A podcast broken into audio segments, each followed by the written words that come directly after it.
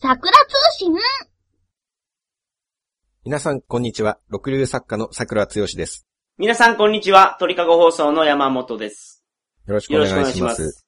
桜さん、一休さんについて言いたいことがあるそうなんですが、一休さんって、はい。ろくでもないやつですよ。なんでですかあの小坊主の日常がアニメ放送されたらね、子供に悪影響を与えます から、いや、放送は取りやめた方がいいと思います。アニメ放送ずーっとされてましたよ。あーもう遅いですね。 そうですね。あの、タイとかでも、タイやったら今でも放送してるでしょ、あれ。あ、仏教国だから。仏教国やから。大好きですよ、みんな一休さん。大丈夫かななんでですか子供も見てるわけですよね。いや、子供が見るんですよ、あれ。むしろメインで。 そうそうそう、そうです。メインターゲットが子供です。あー一休さんって、はい。人のもの取り上がるじゃないですか。あれね、手癖が悪いんですよ。人のものを取りますかね一休さんがいるお寺の和尚さんが、はい。村人から水飴をもらったことがあるんですよ。はいはいはいはい。壺に入った美味しい水飴ね。はいはい。で、そこで、和尚さんは、小坊主たちにね、はい。これは毒だから絶対食べるなって言うんですよ。はい。おしろさんが食べたいんですね。一人で。いや、違いますよ。みんなで分けてもよかったんですけど、はい。子供たちが水飴を食べて虫歯にでもなったら大変だから、優しい和尚さんは、わざとこれは毒だよっていうふうに嘘をついたんですよ。で、おしろさんが甘いもん食いたかっただけでしょ。独り占めしたかったんですよね。え独り占めしたかったんですよね。いや、違いますよ。 なん優しい嘘ですよ。なんでそういう見方しかできないんですかすいません。ひねくれてま、ますあ、ね。優しい、 優しい嘘は OK っていう、僕が言ってましたけど。オはッいケーです。え、桜さんも優しい嘘 OK になったんですかこの場合は、もうおじいさんがね、孫みたいな存在の子供のことを思ってついた優しい嘘で、それはいいですよ。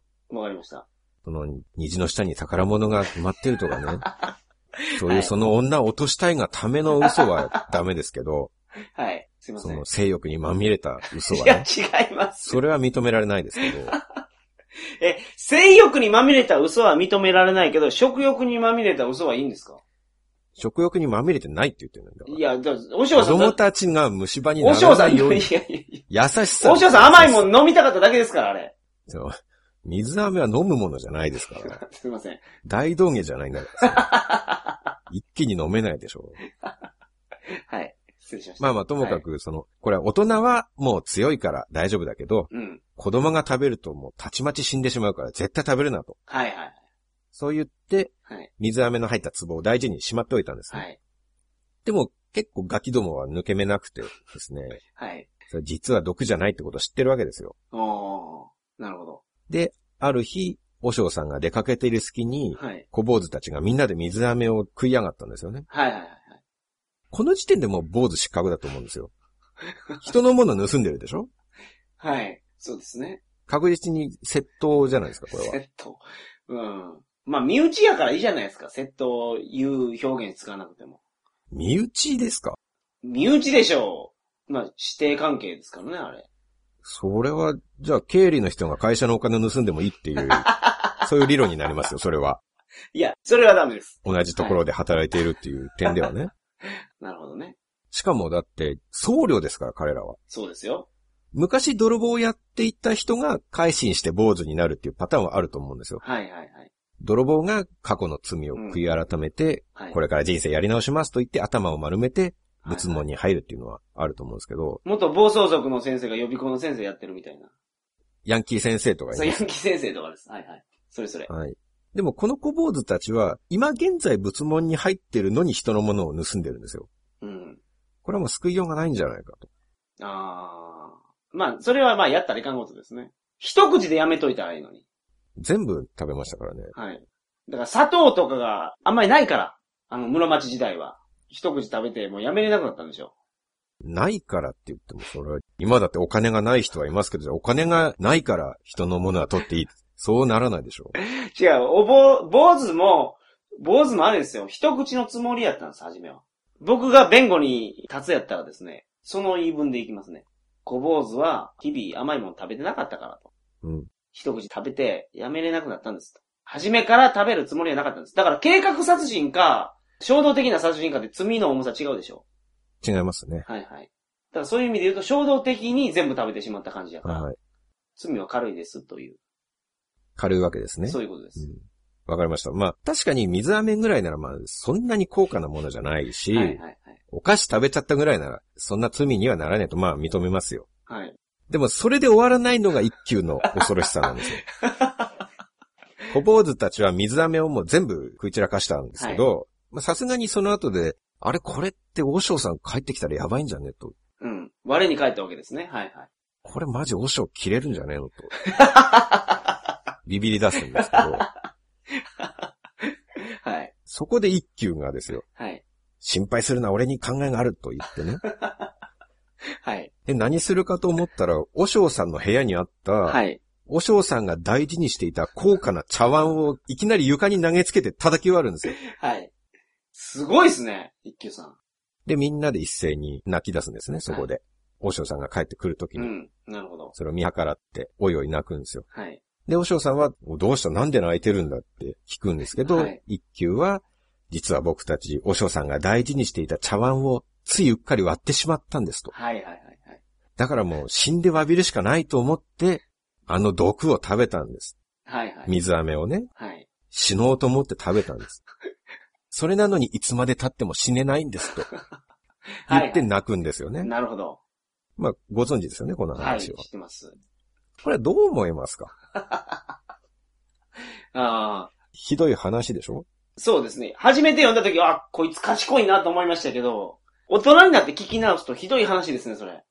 確かに水飴を食べちゃったのは悪いことですよ。はい。でもその罪を隠すために、その何倍も重い罪をわざと犯している。うん。水飴だけならただお菓子食べちゃったで済む話ですけど、はいはいはい。その罪を逃れるために、今度はその一口食べて我慢できなくてとかいう衝動的なものじゃなくても、わざと高価な茶碗を割ってるんですよそうですね。当時の高い茶碗って、シャレにならない値段ですからね。そうですね。今の時代に残ってて、お宝鑑定団でしたっけ、何でも鑑定団ねそう。そうそうそうそうそう。あれに見てもらうともうすごいことになるでしょ。はい。黒楽茶碗なんていうのがありましてね。はいはいはい。今の金額にしたらもううん千万とか、はいはい下。手したら奥の値段がつくものがはい。あるんじゃないかと。はい。信長が部下に褒美としてあげてたくらいですから。はいはいは茶器と一緒に爆発した武将とかもいます から、ね。あまりに大事すぎて、茶器が。い。あ、そうなんですか敵が攻めてきても、茶器を守るためにもう死んでもうた。そうです。これ渡したくないからって言って、うん。うん。松永久秀とかかな、確か。それほどのものをね、ついうっかりどころか完全に恋に叩き割ってるんですよ。はい。悪いですね。 しかも親代わりの和尚さんの大事な宝物をね、悪いですね。確かに悪いですね。で、猿芝居をして泣きながら毒を舐めたけど死ねませぬとか言ってるんですよ。はい。僕が和尚だったら、はい。そうかならば俺が殺してやろうと言っ てね、一級の首を全力で締めます よ。そんなに死にたいのか。はい小坊主たちもせめてね、仏の道に仕えるものとして、はい。水飴を食べたことで正直に謝るべきだったと思います。うん。茶碗を割る前に謝らないといけないですよ。はい。そこで泣いて謝るべきだと思うんですよ。だって、これ、どっちにしろ泣いて謝ってるんですよ。うんうんうんトンチを聞かせて茶碗を割ったけど、うん。はい。結局その後で泣いて謝ってるんですね。大事な茶碗を割ってしまいましたって言って。はい。それなら茶碗割らない状態で泣いて謝った方がずっと良くないですかそれ、トンチが効いてないじゃないですか、でも。目的はトンチを聞かせることなんですかそうなんです。一休さんの使命はそれですから。トンチのためなら奥という価値のある茶碗を割ってもいいっていう。。いいんですす、一休さんは。それ一休さんの価値観でしょ一休さんに、この、課せられたカルマみたいなもんですね、あれは。業ですよ、業。 そういう星のもとに生まれてるんですかそうそう、そうです。毎週毎週、トンチを聞かさないと、視聴率取れないでしょそして打ち切りですよ、アニメも。そう、そういう設定なんですかそうです、それそうでしょ視聴率のためにやってるんで視すか聴率のためにやってますよ、そら。テレビの番組なんて視聴率のためにやってるんですよ、あれ。そのために道徳を無視して、まあ、道徳を無視するというよりは、トンチを聞かすことが一番大事なんですね。そこを見習ってタイで放送してるわけじゃないと思うんです よ。こいつは毎週見事にトンチを聞かせるなっていう。それを見せたいがためにアニメ放送してるんじゃないと思うんですよね、タイのはい、はい。国では。他、他ないんですかもっといいエピソードは。今のはちょっと一休さん悪すぎますけど、悪いでしょ今のは。ちょっと他のやつ出してください、他のやつを。まあ他の逸話でもね、一休さんが本当に老人を大切にしないっていう、そんなのありましたお寺で和尚さんと毎日碁を打っていた、囲碁をね、はい、以後。はい。打ってたお友達のおじいさんがいるんですよ。はい。檀家さんなんですけど、ああ、スポンサーですね。檀家っていうと。まあ、そうお客さんですよね。はいはいはい。でそのおじいさんが毎日遅くまで帰らないから、うん。小坊主たちも寝られなくなっちゃったらしいんですよ。ああ、おしおさんが寝るまで、小坊主たちを起きとかないかんと。まあそういうことでしょうね。お茶とか、ね、持っていかんといかんですからね。はいはい。まあ接待的なものがあるんでしょはい。う。遅くまで。そらそうでしょで、寝れないかう。うら、ん。これなんとかしようとはい。思ったんですね。寝たいんやと。はい。育ち盛りですからね。寝る子は育つですからね。はいはい。子犬も一日のほとんどの時間寝てるって言いますからね。あ、そうですね、子犬は。はい。で、そのおじいさんは動物の皮でできたチョッキを着てたんですよ。直帰。はいはいはい。毎日ね。はい。そこで、あくる日ですね、はい。一休がお寺の門に張り紙をしたんですけど、うん獣の皮は寺に入ってはならないと書いておいたんですよ。はいはいはいはい。おじいさんは皮を着てますから毎日。はいはいはい。それなら入れないだろうと思ったんですね。もう、あれですか。 夜寝たいからもう、そのおじいさんをもう、寺に入れないことにしたんですね。そうなんです。そういう強硬策に打って出たわけですね。はい。はいはい。でも結構おじいさんも抜け目ない感じだったんですね。堂々と入ってくるんですよ。はい。しかも直帰も脱がずにですよ。おー。で、一休が、じいさんなんで入ってきたんだと、質問するんですよ。 はい。張り紙見なかったのか な猛録してんのかと。悪いやつですね、 その一級さん。えはい。そしたらおじいさんは、はい。この寺には太鼓があるじゃないかって言うんですよ。お太鼓は動物の皮を使って作られているんだから、ー。はい。その太鼓が寺に入っていいんだから、俺だって入れるだろうって言うなんでるすよほね。ど、なるほど。でそしたら、それを受けて一休さんは、はい。でも、太鼓はお寺に入った罰として毎日叩かれてるん です。だからおじいさん、あなたのことも叩かなければいけませんって言って、太鼓のバチ持ってじいさんに殴りかかっていくんですよね。すごいエピソードですね、それ。これ本当の 話。まあ本当っていうか実話かどうか置いといはいて、はいはい。そういう話が本当にあるっていう ね。はい。一休さんすごいですね、やっぱり。でじいさん小坊主に追い回されて逃げ回って、はいもうそれ以来二度と寺に来なくなったん です。完全に老人虐待ですよ。はい。なるしかほども寺の檀家さんですからね。はい。すごい話ですね、それ。もはや仏門にある身の坊主がとかいう問題じゃなくて、一人の人間として許されないんですよ、これは。はい。彼は今問題になっている切れる若者の走りじゃないかと思うんですよね。うん。そうですね。良くないのは、はい。周りの大人がそれを許しちゃってるところがあるんですよ。さすが一休さんって言いますもんね。ねえうん。茶碗を割られた和尚すらですよ。はい。一級の首を絞めるでもなく、うわ、参ったとか言って、はい。許しちゃうんですよね。うわ、参ったってけど、あ、そのおしおさんは知らないでしょわざと会ったことは。それ知ってんじゃないですかいや、知らないですよ、多そう、そうなんですか分。そう。自殺するほど、反省してるんやったら、もう許したろうかなって思ったんですよ。そこまで反省してるんならっそていうことだっとたんですかです。はい。だから、おしおさん知らないですよ。また後で茶碗パーンって割ったってことは。違うと思うけどな、それ。そんな素直ですかお尚は。おしおが素直なんですよ。わかってると思いますよ、小坊主の考えることぐらい。いや、一休さんは、そんじょそこらの小坊主じゃないですからね。そうか、純粋にお尚さんは信じたんですかはいはいはい。もう死のうと思うほど反省しているんだってうん。思ってたわけですうか、ん、そうです。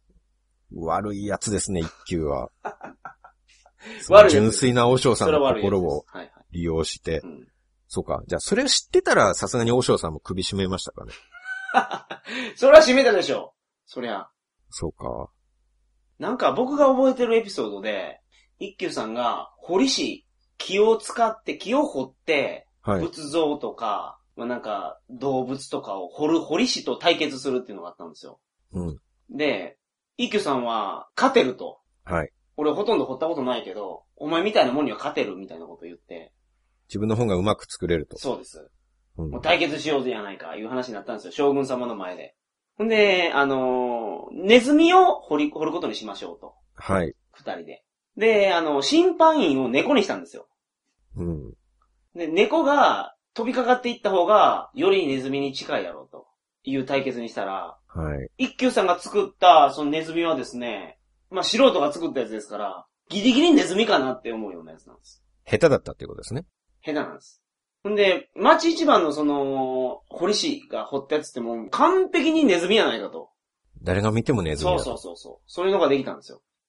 ほんで、用意、審判の猫を離したらですね、はい。一休さんのネズミに一直線で行って、一休さんが勝つんですけど。猫が認めたのは一休さんそうなのんです。ネズミだったと。はい。一休さん、カツオ節で掘ってたんですよ。鰹節でネズミを掘ったわけです、そね。うそうそうそう。一方の、あの、堀氏は木で掘ってたんです。見た目で食いついたわけじゃなくて、はい。ただ食べたかっただカけツだオやから、猫が行ったっていう話がありましたね。これを僕は、あの、聞いたとき、一休さんはさすがやなと思いましたけどね。それ気づかないんですかねその二つ出した時に、周りの大人たちは。気がつかなかったじゃないですか。その、レギュレーションっていうのがあって、うん。ルールの、その穴をつくやり方ですよね。材料に対してのレギュレーションがなかったんですよ。気を使わなければいけないとかいうのがなかったんです。法のグレーゾーンを行くってい まう、あ、そういうことですよ。はい。一昔前の村上ファンドみたいな、そういうことやっていたわけですね。法のギリギリのところを行くっていう、そうですね。はい。なんか、一休さんは素晴らしいっていうのを出そうとしたんですけど、そのための話なんですか、はい。悪い方に行ってしまいましたね。アニメなんか見てると、宅発でお米とかもらって、はい。それを米びつに移し替えるときに、米が一粒こぼれただけで、和尚さん怒ってましたから ね。ほら、食べ物を粗末にするな。はいはいはい。それを鰹節でネズミを作るって、食べ物を無駄にするにも程があるんじゃないですかまあ、そりゃそうです。 それはその後でスタッフが美味しくいただいたわけです。いやそのテロップ出てなかったですけどね。 出てなかったですか出てませんでしたけどね。じゃあいただいてないってことですよね。完全にそれは無駄になったっていう。無駄になってないでしょ、猫が食べてますかあ、そうか。ら。はいはい。猫のためには無駄ではないってことか。そういうことです。まあでも、悪いやつですよね、それは。うん。賢いですね。悪いというか。そういう審査の場って純粋に技術を比べるところでしょそれは。そう、純粋に技術を比べに来てたんですよ、その堀氏の人は。そういう場なわけでしょそういえばです。それを高評価を得るために、はい。札幌雪まつりの雪像の展示のところみたいな、そういう技術を競うところあまねあ。そうですね。はいはいはいはい。雪まつりで、じゃあこの雪像にはダイヤモンド埋めておいて、審査員は自由に取っていいみた いな。それで高評価を得ようとするみたいなものですよね。そういうことです。はいはいはい。賄賂的なものでしょ、つまり。まあまあいいこれは賄賂ですよ。あ、審判員の好きなものにしてたわけですからね。ええ。審判員の猫の。まあ、要するに、鰹節やるから俺の作品に票を入れろってことでしょ、つまりは。はい。まあそうです。いけないことですよね、それは。まあそうですね。確実に悪いやつですね。はいはい。すいません、一休さん。僕ちょっとフォローしたつもりだったんですけど、悪い方向に転がってしまって。まあそういう子供は叱らないとダメだと思います。罰を与えるところはちゃんと与えると。はい。まあああいう筋金入りの不良は一回虎に噛みつかせるとかね、そういう重い罰を与えなきゃダメだと思うんですよ。虎の話もあったじゃないですあ、か。ありましたね。屏風から虎を出すっていう。はいはいはいはい。まああそこで本当の虎でも出して一回制裁を与えるべきだったかなと思うんですよ。はい。 あの、屏風の虎をなんか縄で縛るみたいな話ですよね。将軍が呼び出して、はい。一級を。一休さんを。はい。虎の絵が描かれた屏風があるから、はい。この屏風から毎晩虎が出てきて暴れるんだと。うん。だから捕まえてくれってはいはいはい。言うと、まあ、一級が、わかりましたって言はって、い。縄を持って構えるわけですよ。はい。屏風の前に立って。はい。はい。じゃあ、将軍様、虎を屏風から追い出してください。っては言うい。んですよね。はい。じゃあ、将軍様が、そんなことできるわけないだろうと言うと、じゃあ僕も捕まえることできませんと。はいはいはい。なるほど。まあ、でも一回の小坊主が将軍に向かって虎を追い出してくださいっていうのがね、ちょっとそもそも無礼な話なんですよ。将軍にやらせることじゃないですね。そこはやっぱり自分で追い出して自分で掴めなきゃいけないと思いますよ。はいはいはいはい。ただ、それを見たみな、皆さんは、ギャラリーも含めた皆さんは、さすが一休さんって言ってましたよ。将軍をやり込めたと。そう。将軍も、また、一本取られてしまったなぁ、みたいな感じでしたよ。それは将軍側がちょっと甘いですね。ああ、なるほど。僕だったら、将軍ともなればやっぱり知り合いも多いですから、はい。一級が虎を出してくださいと言うんならね、こっちはね、マジシャンのセロを呼んできますよ。 彼は看板からハンバーガー出せますから、 屏風から虎も出せるでしょ、それは。サプライズ言うて。できますよ。なるほど。一級が虎を追い出してくださいと言ったら、セロが出てきてね、はい。 OK, ルークと言 って、屏風から本物の虎を取り出すと。はいはいはい。やりそうですね。そこでまあ、それでは戦っていただきましょう。 虎対一級です。どうぞって言って。はい。まあ一級は虎を出してくれさえすれば捕まえてやると豪語してたわけですから。はいはい。今更助け呼んでもダメですよ。言葉には責任持ってもらいますから。はい。そうですね。まあ、一休さん、その場でもなんとかしそうですけどね。虎が出てきてもです、虎が出てきても。だって僕、一休さんがやり込められてるところ見たことないですも人間相手でしょそれは。ん。うんまあ、そうですね。虎相手にどうするんですかじゃ鰹節使うんじゃないですかね、やっぱり。あ。ああ、そうか。昔作ったネズミ の置物を持っていて、そうです、そうです。これに行け。それを放つわけですね。で食べてる間に縄で縛ると。そういうことです。無理ですね。なかなかそれは難しいでしょうね。一級も随分美味しそうですからね。虎からすれば。うん。鰹節だけじゃ満足しないですよ。でかいから。あ食欲旺盛ですもん。肉食ですしね。あ。まあ、そうですね。鰹節って魚じゃないですか。虎ってカツオ食うんですかね食べないことはないんじゃないですか。まあ、猫と考えれば。ある意味猫と考えれば。はいはいはい。まあ、川に入って魚とかは食べてると思いますしね。虎ですか食べてないですかね。虎ってジャングルにいるんですよ。ジャングルにも川あるじゃないですか。へえ。魚ぐらいいるでしょいや、犬は水の中入りますけど、猫は入らないじゃないですか。う。猫科は川に行かないか。行かないじゃないですか。あ、そういうもんなんですね。はい。 だとしたら食べないじゃないですか。鰹節を。虎は。で、ダメでしょ、その作戦。肉しか食べないなら。カツオ投げたところで一球食べるでしょ。虎としては。かつお節けど初めて見たら、ちょっと興味持つんじゃないですかね。いい匂いするし。うんしかもあれ硬いですからね。かつお節って。はい。だから時間も稼げそうですよ。ペロペロ舐めてる間に。そういうことです。でも一球が縛ったぐらいで虎は捕らえられないですよ。あんな子供一人で。まあそうです。振り回されるだけでしょ。はいはいはい。捕らえ切るところまでやるのが一球の責任ですよ。自分が捕らえてやるってはい、はい。言ったわけだから、もう両手足を縛って上向いて吊るされるみたいな状態にならないと、捕まえたことにはならないですから。はいはいはい。そうですね。そこまではできないんじゃないですか。まあできないでしょ、そら。それはセロに、と、ほんまの虎出されたら、それは無理ですよ。一休さんもそれ死を覚悟する。無理ですすよね。はい。死を覚悟しますかさすがに。いらんこと言うてもうたと。念仏でも唱えてはい。覚悟しますかそうですね。いや、そこまでやればね、将軍様もうん。良かったのにね。ちょっと弱かったですね。はい。だから周りの大人が増長させてるっていうところあると思うんですよね。ああ、調子に乗せてる一と。級はね。そうそうそうそう。で、和尚さんもちょっと悪いところがあって、はい。まず、これ別に悪いエピソードじゃないんですけど、はい。狐が本堂の仏像に化けちゃったっていうことがあって、はい。本堂の仏様が2体になるわけですよ。はいはいはいで、どっちが本物かわからなくなったんですね。はい。はい。で、これは困ったって言って、まず、小坊主の一人が、じゃあちょっと太鼓のバチで仏像を叩いてみましょうって言うん ですよ。すごい小坊主の発想ですね、ええそれ。狐の方はまあ痛がるでしょうから。はいはい。ですけど、まあそこは和尚さんは、はい。仏様にそんなバチ当たりのことができるかって言って、なるほど。それなだめるんですよ。ああ。 そりゃそうですね。仏様にそんなバチ当たりなことはしちゃいかんと。はいはいはいはい。そりゃそうです。で、そしたら一休が、そうだじゃあ、本物の仏様はいつも和尚さんがお経を読んでいる時に、はい。途中でペロって舌を出すんですよね。はいはいはい。で、だからお尚さん今からお経を読んでみてくださいって言うんですよね。はい。もちろんそれは引っ掛けで、うん。本物の仏像だったら舌なんか出さないで出すさよないねで。すね。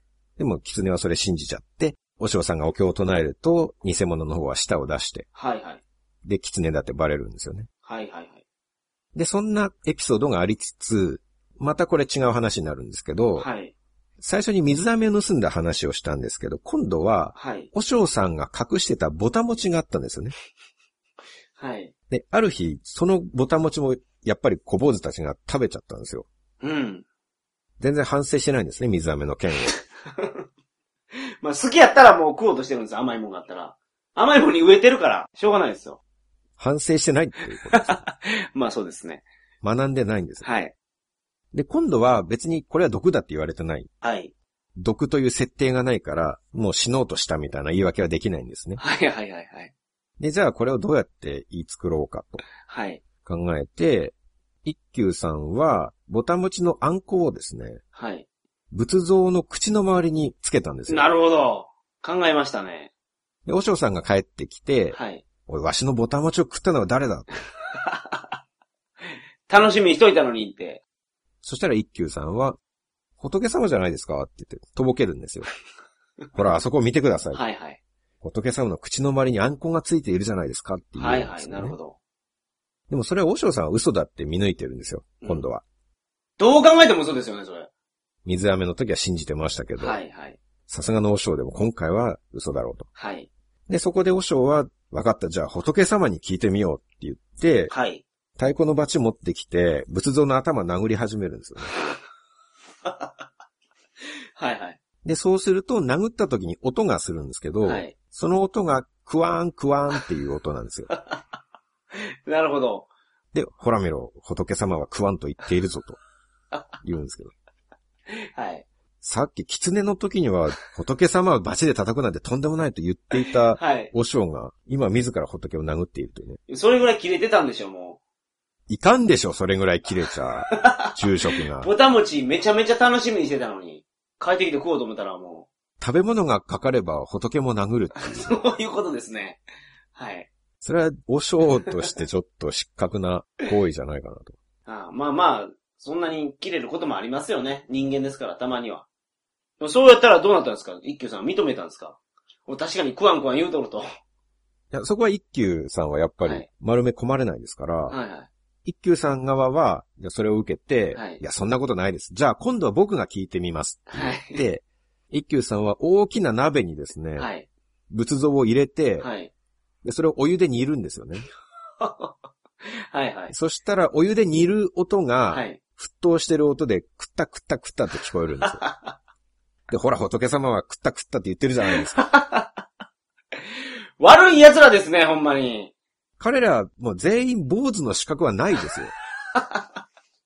仏を敬う気持ちのかけらもないんだから、はい。全く上回ってないですね。仏に仕える身でありながらですよ。はいぼたもちを食ったのはお前だろう、いやお前だと、醜い罵り合いをしてですね。はい。それを仏様に罪をなすりつけて、はい。挙句の果てにはバチで殴ったり、鍋で茹でたりするんですよ。はいはいはい。これを仏教国のタイの子供たちに見せられますか鍋で仏様を似てるシーンを見せられますかタイの子供に。まあ、その回は確かに放送してないんじゃないですかタイでは。仏様に失礼だから、はい。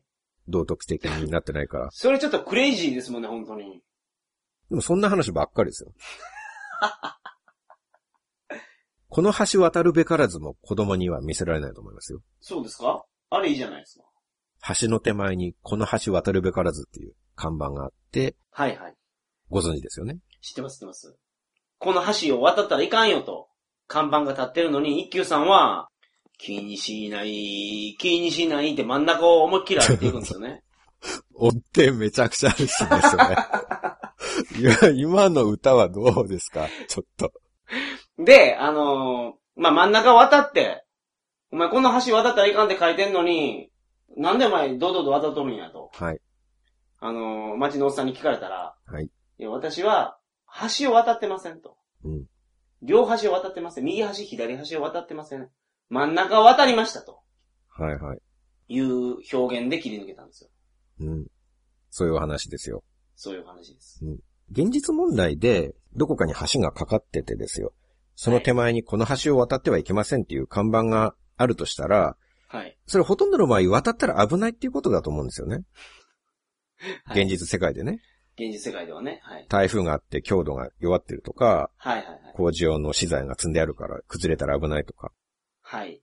そういう時にかかってるんですよ、そう。この橋を渡るなっていう看板っていうのは。はいはいはいはい。そんな時にね、その辺の子供が一休さんの真似をして、でも真ん中ならいいでしょうとか言って渡ったら、下手したら大惨事が起こりかねないですよね。まあそうですね。海外でも時々国境とか、あと軍事施設とかにはいはい通行止めの橋みたいのがあって、ありますあります。兵士が見張ってて、軍事関係者しか通行できないようなとこが。はいはいはいはい。それを僕ら旅行者が渡ろうとしてですよ。で、見張りの兵士に、お前何やってんだ止まれと、銃を突きつけられながらはい。言われた時にね、いやいや大丈夫です。だって僕は橋じゃなくて真ん中を渡っているんです から。言って堂々と進もうとした場合にですね、はい。多分射殺されると思うんですよね。まあそうでしょこれは非常にまずい話じゃないですか。子供に見せられないですよね。う。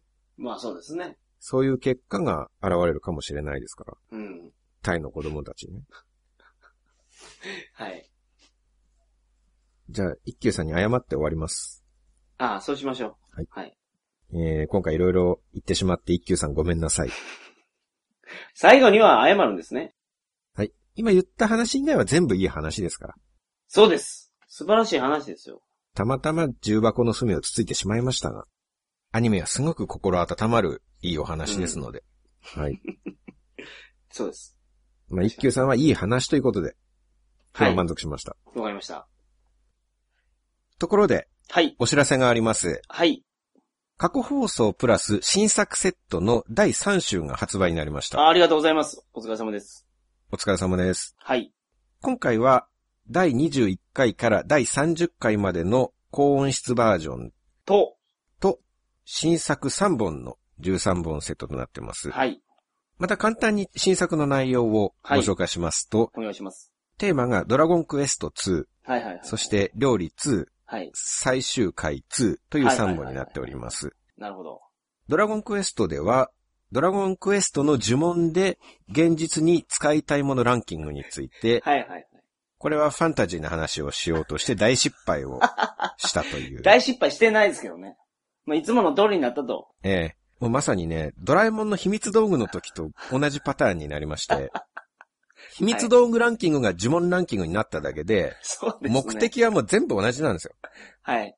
話してることは秘密道具の時とほとんど変わらないです から、まあそうでした。これ次にね、ハリーポッターの魔法が使えるようになったら何をしたいかというテーマでやっても、話すこと全く同じですよ。はい。まあそうでしょう。全く同じじゃないでしょう、でも。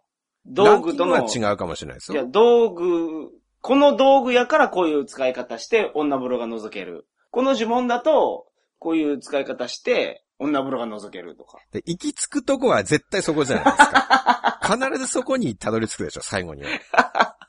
まあ、桜さんが好きやからしょうがないですよね、それ。桜さんがって、お互いにまあそう同じ話しかしないじゃないですか。はい。なんか珍しく気が合いましたね、あれ。使う呪文も被りまくってましたかだから、僕らが気が合うと面白くなくなるんですよ。ら。いや、俺、あれ面白かったと思いますよ。ドラゴンクエストの呪文のやつ。まあ、ただ、次に似たようなランキング作っても、結局同じことを話すことになります から、はい。この手のテーマは今回で最後かなと。いや、やりましょう、やりましょう、もっと。もっとやりますかはい、やります。じゃあドラゴンボール7個揃ったら何をしたいかというテーマで。はい、いいですね。絶対同じ話になります よ。最終的には。はい。はい。まあ、えー、まあそドんなラゴ話ンベストはそんな感じで、料理2で話していますのは、趣味のお菓子作りはやめろと。というような、料理パート1と同じく料理好きな女性には決して聞かせられない内容となっております。はい。あとは、隠し味にこだわる25歳クリエイティブ職の女性を求断しております。 はい。これインターネットでね、そういうことを書いてる女性を桜さんが、もうガンガン攻撃してる感じでしたけど。なんやクリエイターは言うて言ってましたからね。 25歳ではい。クリエイティブ職に携わる女性はなるべく聞かないでいただければと思います。はいはいはい。最終回2では、はい桜通信の終了予定時期について、はい。結構リアルに、あ、リアルなことを話しますね。いつ終わるのかを話します。はい。はい。あとは山本さんが裏では僕のことをどういうふうに扱っているか と。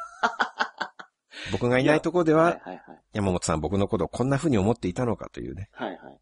そういうことが暴露されたという、今後に遺恨を残す放送と なっております。はい。えーということで、いつものように桜通信公式サイトの販売ページからはい。 13本で500円で購入いただけますので、はい。まあ、1本あたり38円。まあ、それぐらいの価値はあるだろうと思っていただける方は、ぜひご検討いただければと。はい。よろしくお願いいたします。はい。まだまだ僕らの弁当代は遠いので、はい。まあ、なんそとうですかね。はいご。協力いただければと思います。桜さん、みかんとか買ってますから。通販で。はい。今日みかん届いてましたよね。さっきね、収録前はいにはいはいはい。みかんとか買ってるんですね、でも。ネット通販で買ったみかんが届きましたけど、それ家で一人で食べるんですかそそうですよ、テレビ見ながら。あ、そういう庶民的なところもあるんですね、桜さんは。はい。うん。その話もできれば言わないでほしかったですね、 今。みかんの話は。なんでですかサイダーみたいなおしゃれなもん以外にもみかんも買ってるよっていうことは言っといた方がいいんじゃないですか庶民ですよと。うんサイダーはおしゃれなものだったんですかサイダーはおしゃれでしょ。サイダーなんて買わないですよ。で最初その話をしたのは、はい。山本さんが言ってたのは、はいはい。桜さんが引きこもりだと思ったのはね、通販でサイダーを買ってたのがね、はいはいはい。引きこもりらしいなと思ったんですよって言ってましたよ。そうですよ。全然おしゃれだと思ってないじゃないですか。おしゃれな引きこもりやと思ってるんですよ、だから。引きこもりということを晒すために言ったわ けでしあ、まあ、引きこもりはもう間違いなくて、みんな知ってるじゃないですか。ょ。はいその引きこもりの中でもおしゃれな引きこもりやと思ってたんですよ。あ。ただの引きこもりじゃないと。そういうことです。おしゃれ引きこもりだと。で、今日のみかんが到着したことで、はい。庶民的な引きこもりやということも分かりましたね。そういう面もあると。なるほど。その、雲の上の人じゃなくて、手がく。届くところにいるんだと、桜さんは。はいはいはい。引きこもりですけど。 はい。いいじゃないですか、通販でみかん買っても。 僕、通販で買ってる人初めて見ました、みかん。だって段ボールで買った方が安いんですよ。スーパーで買うよりも。そんなにいっぱい食べます一日何個食べるんですかコンディションによって違いますけどね。まあ、行って5個ぐらいですね。ああ、そんなね、時々食べ過ぎて黄色くなる人いますけど、それほどじゃないですよ。はいはいはまあ、みかんの話はさておいてい。ですはね。いはい。あの、えー、ところで、え、違うなところじゃなくて。で、はい山本さんから何かあります。ございますでしょうかございます。はい。あの、感想を書いてくれてる方が結構いるんですね。はい。あのー、注文するときに、ご感想やご要望などどうぞっていうのを書いてたら、すごく長い心が温まる感想を書いてくれてる方がいまして、はい。あれは、あの、個別に返事はしてないですけど、全部読んでますから。はい。漏れなく、拝読させていただいております。であのメッセージがあるとね、やっぱ全然違います。頑張ろうっていう気になりますから。ありがたいですね。で、あのー僕からメールが来ない場合は、遠慮なく言ってください、本当に。はい。催促をしてく最ださい。速をしてください。あの、遅れますけど、必ず皆さんのところにお届けしますから。よろしくお願いします。中には山本さんから直接電話が行ったという方もいらっしゃはいはるいんはいですね。はい。あの、どうしようもない時は電話をかけます。すごい感動してましたね、なんか。はあの、山本さんとお話ができたなんてって いう。あ、 はい。だから、申し込めば、山本さんと話せるチャンスももしかしたらあるかもしれないというね。はい。あの、すんげえ遅れた時に電話かけるケースがあります。ごめんなさいって言って。それはいいですね。はい。はい。山本さんが大好きな方にとっては、それはすごい、すごく貴重なはいはいことですもんね。まあ、そんな人いないでしょうけど。でも喜んでましたよ、なんかお話しされた方。あ、そうなんですかあの山本さんとね、はい。あのスーパーメディアクリエイターの山本さんとでねす、か、それは。 はい。というわけで、とあいのうチャ、ンスもあるかもしれないので。はいはい過去放送第3弾もよろしくお願いします。ぜひよろしくお願いします。はい。はい。以上です。はい。はい。さようなら。さようなら。今、レコーダー切ろうとしてましたよ、僕。すいません。ちょっと、終わり方を考えてなかったんで。はい。なるほど。はい。さようなら。よろしくお願いします。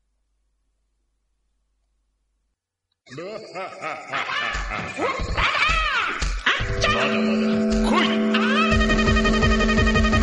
旅道場知らんだい旅道場って知ってます何を言うとるんや。一緒にいたやないか、タイへ。覚えてないんか、お前は。すみません覚えてないです旅道場とは、旅の面白さを追求する道場です。旅道場とは、旅の音声ガイドブックです。えそれってどうやって見れるんですか iTunes か Google を使って、旅道場で検索してください。あれそんな言い方なんですか